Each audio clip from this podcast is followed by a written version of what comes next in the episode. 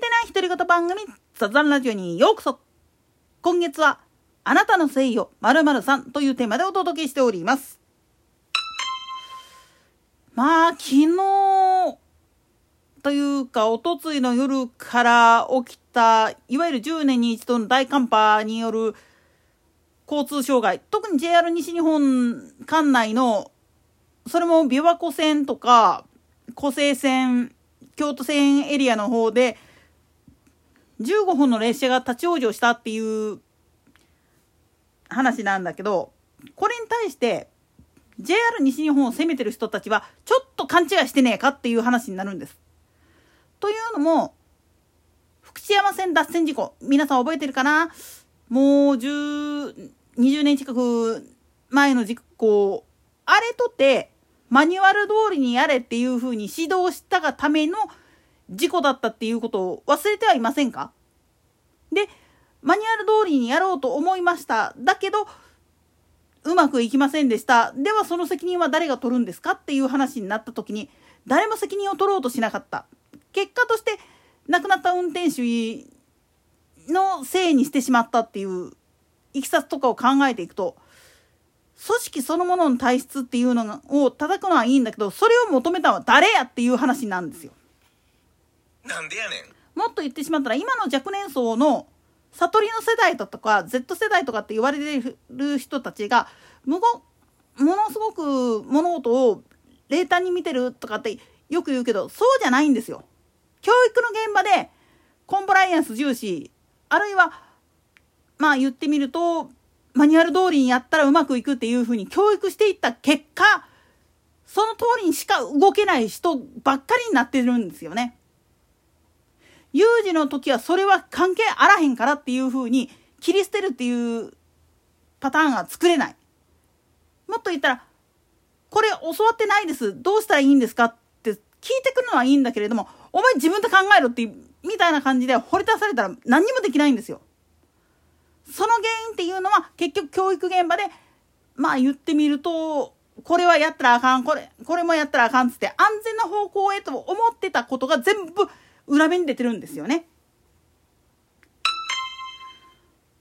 阪神・淡路大震災の時でもそうだったしで東日本大震災なんかの時もそうだったんだけど実際のことを言ってしまうとマニュアルをガン無視できるような連中が結局被災地ではヒーローになれたわけなんです。それはなぜかっつったら彼らは普段から素行が悪いからです。なんでやねん。でも素行が悪いっていうことは何を意味するかって言ったら有事の時の逃げ道とかを全部確保してるんです。百戦錬磨のまあいたずら坊主というかそういうアウトローな連中っていうのは普段は法律とかすんげえアウトローなことをやってるけど決して人の道を外すことはしない。その理由として法律っていうのは結局自分たちが住みやすいようにもっと言ってしまったら一番偉い人自身が国民を一番まあ言ってみたら使いやすいようにするためにやってるんだけれどもそれゆえに責任を取るっていう話になった時にマニュアル通りにやらんかったお前らが悪いっていうふうに言えるようにするためのものなんですよね。ひっくり返って言ってしまうとマニュアル通りにやりましただけど被害が出ました。この時の責任は誰が取るんですかっていうふうに問われた時に、あたふたする社会でもあるわけなんですよ。今の JR 西日本っていうのはそういう状態になってしまってるわけなんです。そしてそれはなぜかっつったら、もうこれは国鉄時代から続いていることっていうふうに踏まえることができるんです。なんでやねん。むしろね、国鉄時代の時の方がまだ融通が効いてた部分もあるんですよ。まあ、そこら辺の話をやり始めるとまたちょっといろいろ難しい話になってくるからあれなんだけれども基本的なことを言ってしまうと有事の時にはそのマニュアルっていうのは通用するんかいっていうふうに問われた時にするわけねえだろって言えるやつっていうのは強いんですよ。それはなぜかっつったら常にそういう規則とか法律とかっていうのは隙間があってそして解釈によっては有罪になるような事案であっても無罪になるあるいは刑が軽くなるっていうことを知ってるっていう背景もあるからなんですよね。だからね裁判結果なんかを見てると国民が思う以上になんでやねんみたいな結果になってることってしばしばあるのはそういう部分をついてきてる人たちっていうのがいるからなんですよね。日蓮仏法のご機嫌の中にも時にかなうとか時によるっていう教えが出てくるんです。それは何のためにあるかって言ったら平時の時と有事の時ではものの考え方が変わるよっていうことプラスして普段何気ないことなんだけど何気ないことで自分たち大多数の人間はこれは当たり前やと思ってることでも少数派から見るとそれは違うよっていうふうに言えるケースっていうのはしばしばあるわけなんです。まあおいらもね目が見えんくなったからこそようわかるんですよ。目が見えてる時っていうのは立ってても邪魔やなとか思うように思ってても実は目が見えんくて動けないからっていう状態の人もいるしで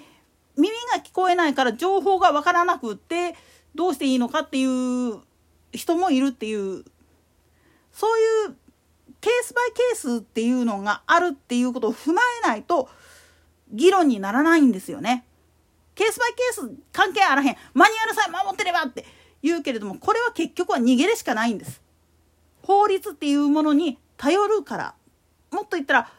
それって決めた時点では平時の話でしょ今はどんな時だっていうふうに言える人がいないっていう時点でもう間違ってるんです。つまり司令部はマニュアル通りにやれ。って言ったんであるならばそれに対して責任あなた方が取るんですか？こっから先は我々がやります。っていうふうに言えるような人でないと乗客の安全っていうのは守れないし。で勝手にまあ言ってみれば乗客が非常国庫を開けたりするっていうのもこれはこれで貨物とか運送してる状態やからそれが突っ込んできた時の保証とかっていうのはゼロになっちゃうんですよね。だからこれもこれでどうすりゃいいんだっていう時にまあみんなパニックになるけど一番落ち着いて考えるべきは全く動かないっていうのもどうかなっていうふうに考えるかもしれないけど一番ああいう状態になった時にやれることっつうのは寝ることです。なんでやねん。無駄な体力を使うことよりでなおかつとにかく寒いつったって通電はしてるわけで暖房は入っているでも空気があって思うんだったら窓が開くんだったら窓を開けて換気ぐらいはしてもらうようにっていう形をとってやるっていう方法で回避するっていうことはできるっちゃできるんですよ。つまりパニック状態になればなるほど人間っていうのは冷静さっていうのを失う。じゃあどうするそこで一番考えられること自分にできることって何？できないんだったらもうそのまま寝ちゃえばいいんですよ。夜なんだから。なんでやねん。悠長なのにそんな悠長なことって言うけどそっちなんですよ。悠長なふりをしていることでことっていうのはまあ言ってみると好転することもあるよって慌てて相手をもう自分の思い通りにならないからっつって相手を叩くんではなくて思い通りにならないのは結局は自分自身がまあ言ってみるといろんな人に世話になってるっていう自覚がないからこそだっていうふうに考えないとダメなんですよね。とはいえ今日もちょっと大阪駅まで行ってたんだけどまだまだこのパニックは続きそうかなって。なんでやねん。いやー、快速がさ、120分遅れとかっていう風に表示されてんの見て、まあって思いますわ。これは、職務怠慢とかうんぬんよりも、利便性、お客さんの利便性ばっかりを追求してしまったがために、整備とかが追いついてない。で、人員を削減することばっかり考えてしまって、本来いなきゃいけないようなそういう緊急時に招集して整備ができる体制を作ってなきゃいけないことを忘れての話なんやろなっていうふうに思うわけなんですよね。そしてそういうことを求めてしまっている利用者である我々自身も頭の考え方を変えていかないとダメなんです。有事の時と平時の時では全く考え方が違う。